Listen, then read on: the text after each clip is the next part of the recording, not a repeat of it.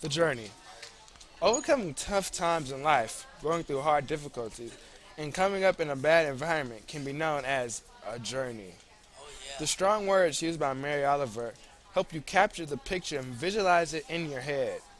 Rough times and problems occur in everyone's life, but in some cases, people cannot overcome them.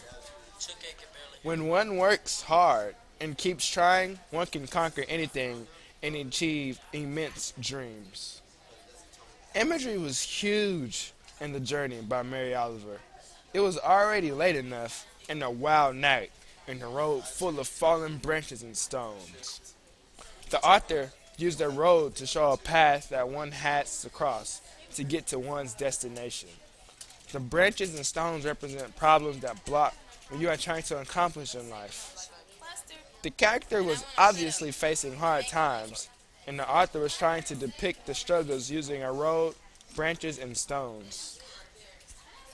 But little by little, as you left their voices behind, the stars began to burn through the sheets of clouds.